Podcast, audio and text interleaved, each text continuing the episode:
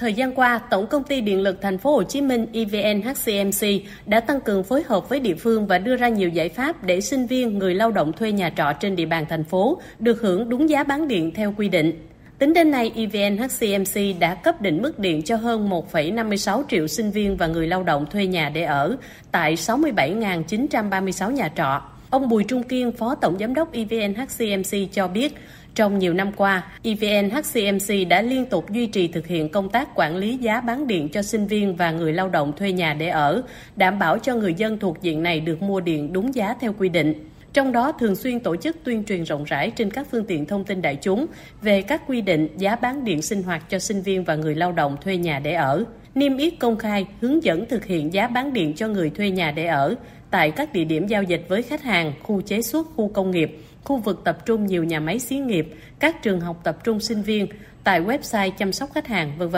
Phối hợp với địa phương tổ chức hướng dẫn kiểm tra công tác áp giá bán điện tại các địa điểm cho thuê nhà tại địa phương để đảm bảo sinh viên, người lao động thuê nhà để ở được mua điện đúng giá bán điện sinh hoạt.